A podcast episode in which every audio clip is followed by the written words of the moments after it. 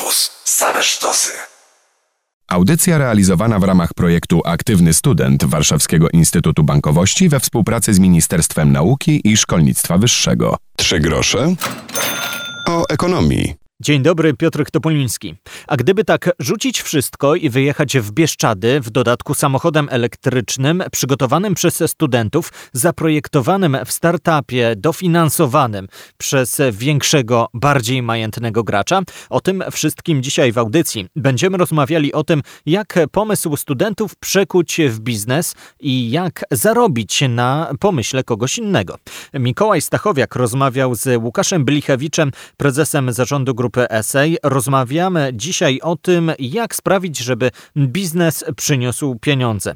Skupiamy się na segmencie B2B, który jest w krótkim terminie bardziej opłacalny, jeżeli chodzi o komercjalizację, jest szybszy do wprowadzenia na rynek, bo to jest segment, który pozwala na to, żebyśmy nie musieli ponosić wielomilionowych wydatków na promocję, na marketing w segmencie konsumenckim, a który skupia się rzeczywiście na tych przewagach konkurencyjnych, które w startupach jesteśmy w stanie osiągnąć i wpisać się w pewien segment, pewną niszę, która charakteryzuje się tym, że łatwiej jest z nią po prostu wejść niż w szeroki segment konsumencki, czy to zaczynając od branży FMCG przez różnego rodzaju aplikacje, nośniki, które służą już osobom fizycznym w ogromnej skali. Też pozwala na komercjalizację i na budowę czegoś dużego, natomiast w segmencie B2B jest to po prostu szybsze. Pewnością wielu naszych słuchaczy, studentów i niekoniecznie ma pomysł na biznes, który uważa za rewolucyjny lub taki, który ma szansę zdobyć jakąś popularność na rynku.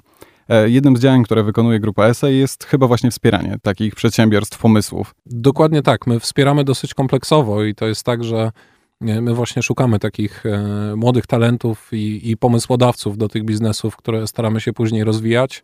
Jesteśmy tak naprawdę partnerami od samego początku, czyli to nie jest tak, że ktoś musi mieć coś gotowego, żeby do nas przyjść z jakimś konceptem. Staramy się skupiać na tym, żeby wspierać pomysły na bardzo wczesnej fazie rozwoju i to jest dokładnie ten segment, który jest dla nas najistotniejszy, czyli zaczynamy od samego początku, pomagamy nawet w założeniu spółki, w tym, żeby ustrukturyzować tą działalność, żeby w ogóle zacząć.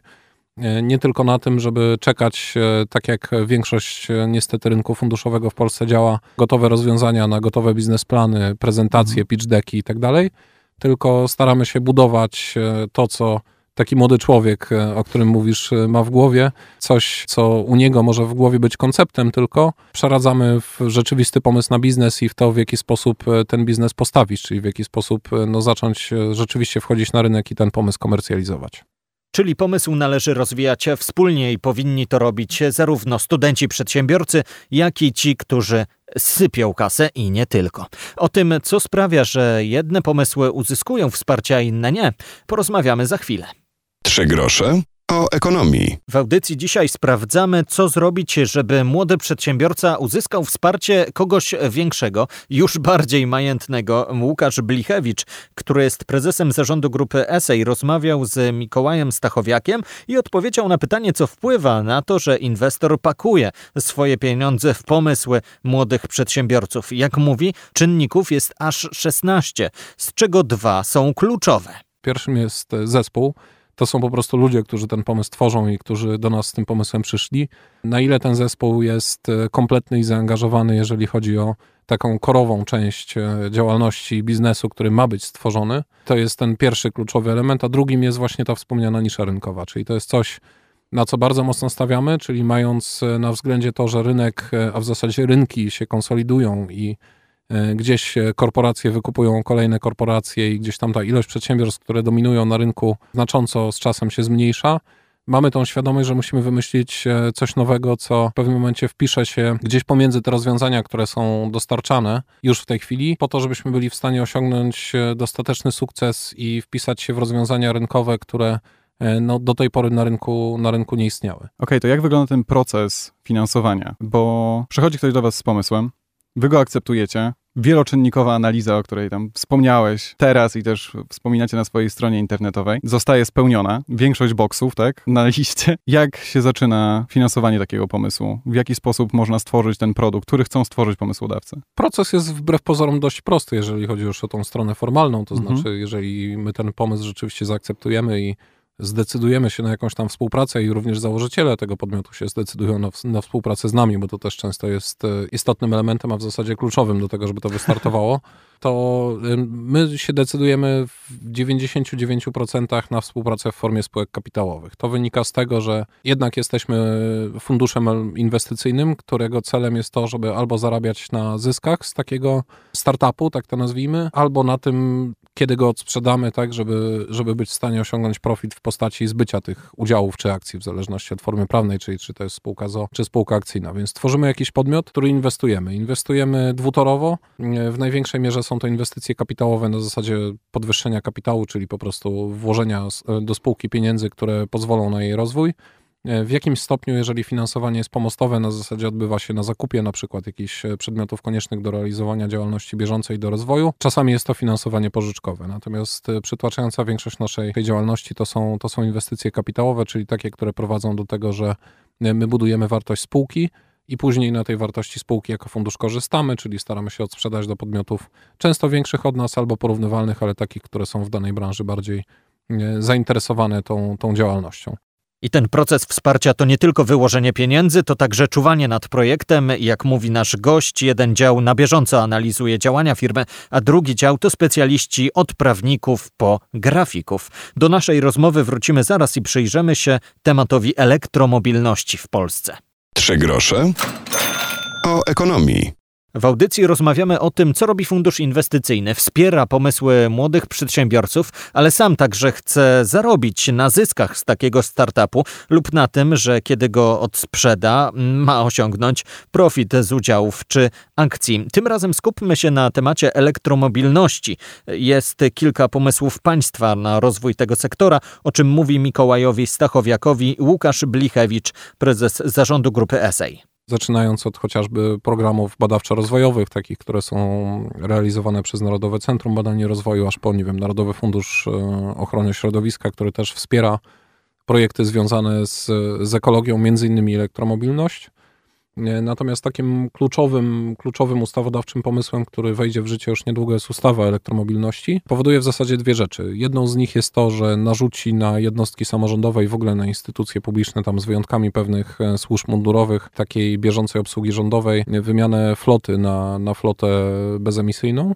To jest jeden z kluczowych aspektów. Drugi jest taki i on jest jeszcze bardziej istotny, dlatego że prowadzi też do rozwoju biznesu elektromobilnościowego w sektorze prywatnym, czyli rozbudowa infrastruktury, czyli ta ustawa narzuci pewne obowiązki związane z stawianiem ładowarek, krótko mówiąc, bo to jest to, czego w tej chwili w Polsce brakuje. Rozwoju komunikacji miejskiej, która jest bezemisyjna? Tak, w jakimś stopniu tak, dlatego że to też jest tam narzucone, tam są troszeczkę wydłużone horyzonty w tej chwili, jeżeli chodzi o pierwotny projekt ustawy, która weszła w życie. W tej chwili te obowiązki zostały przesunięte w czasie, niemniej pozostały w mniej więcej niezmienionym kształcie, czyli te obowiązki wejdą w życie, wejdą trochę później, co zostało dostosowane do realiów, w jakich dzisiaj się znajdujemy w Polsce, czyli takiej, że tej infrastruktury ładowania, a przede wszystkim szybkiego ładowania w Polsce praktycznie nie ma, to jest kilkadziesiąt ładowarek w całym kraju, co jest wynikiem bardzo niskim, a jeżeli chcemy myśleć o podbijaniu rynku konsumenckiego w przypadku pojazdów elektrycznych, a szczególnie tych wielkogabarytowych, które wymagają pewnych mocy ładowania sięgających nawet 100 kW, tak jak Superchargery Tesli, no to musimy skupić się na tym, żeby tą infrastrukturę zbudować, bo nikt nie zaakceptuje w swoim życiu prywatnym tego, że musi stać na stacji i ładować powyżej 6-8 godzin. I ładować ten pojazd ładowarką pokładową, w związku z czym ta szybka infrastruktura ładowania jest czymś, co dopiero umożliwi rzeczywisty rozwój elektromobilności w tym segmencie konsumenckim. Dlatego też my się skupiliśmy na początku na segmencie B2B, bo tutaj wygląda to trochę inaczej, bo z punktu widzenia czy to sportów motorowych, czy zastosowań związanych z komercją połączoną z chociażby realizacją dostaw, no tutaj możemy już mówić o tym, że są one realizowane w dzień, więc ładowanie może następować w nocy. Te dystanse pokonywane chociażby przez nasze projektowane wany nie są tak ogromne, żeby ta bateria nie wystarczyła na cały dzień objazdu listonosza czy kuriera. Przez pojazdy niskoemisyjne rozumiemy samochody elektryczne, wodorowe i te chyba napędzane też przez CNG, prawda? Czy jest jakieś miejsce dla studentów, zarówno w startupach, jak i w biznesach związanych z elektromobilnością? Zdecydowanie tak. To jest tak, że w zasadzie bardzo dużą grupą pomysłodawców, którzy się do nas zgłaszają, są właśnie studenci. To są osoby często ze świeżymi pomysłami, z pomysłami, które wpisują się w pewne obszary gospodarki. Oczywiście są to osoby, ale na to jesteśmy dobrze przygotowani, które potrzebują wsparcia, bo nie mają ogromnego doświadczenia zawodowego, które stoi za tym, żeby mieć chociażby pewne relacje zbudowane na rynku, które pomagają w szybszej budowie tego biznesu. Natomiast są to często najświeższe pomysły i takie, które okazują się być najtrafniejszymi. Często to pochodzi z jakiegoś tła, w którym dane osoby operują, tak? Czy to tła, z którym stykają się na uczelni, czy też tła prywatnego. Natomiast my zapraszamy wszystkich i tutaj bez względu na to, w jakim kto jest wieku, czy jaki jest jego status zawodowy, czy jest powiedzmy pracownikiem korporacji, czy też studentem, dla nas najistotniejszy jest pomysł i ten zespół, który będzie potrafił na pierwsze kilka lat działalności takiego startupu się zaangażować i rzeczywiście skupić się na jego budowaniu, a nie tylko traktować go jako coś, na czym na bieżąco zarabia. My stawiamy na wzrost wartości tych spółek, no i chcemy, krótko mówiąc, żeby założyciele też myśleli o nich tak długoterminowo, jak my to robimy.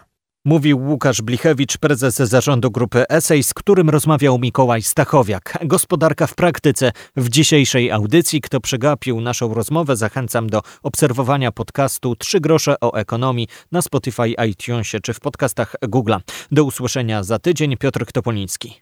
Audycja realizowana w ramach projektu Aktywny Student Warszawskiego Instytutu Bankowości we współpracy z Ministerstwem Nauki i Szkolnictwa Wyższego. Radiokampus. Same sztosy.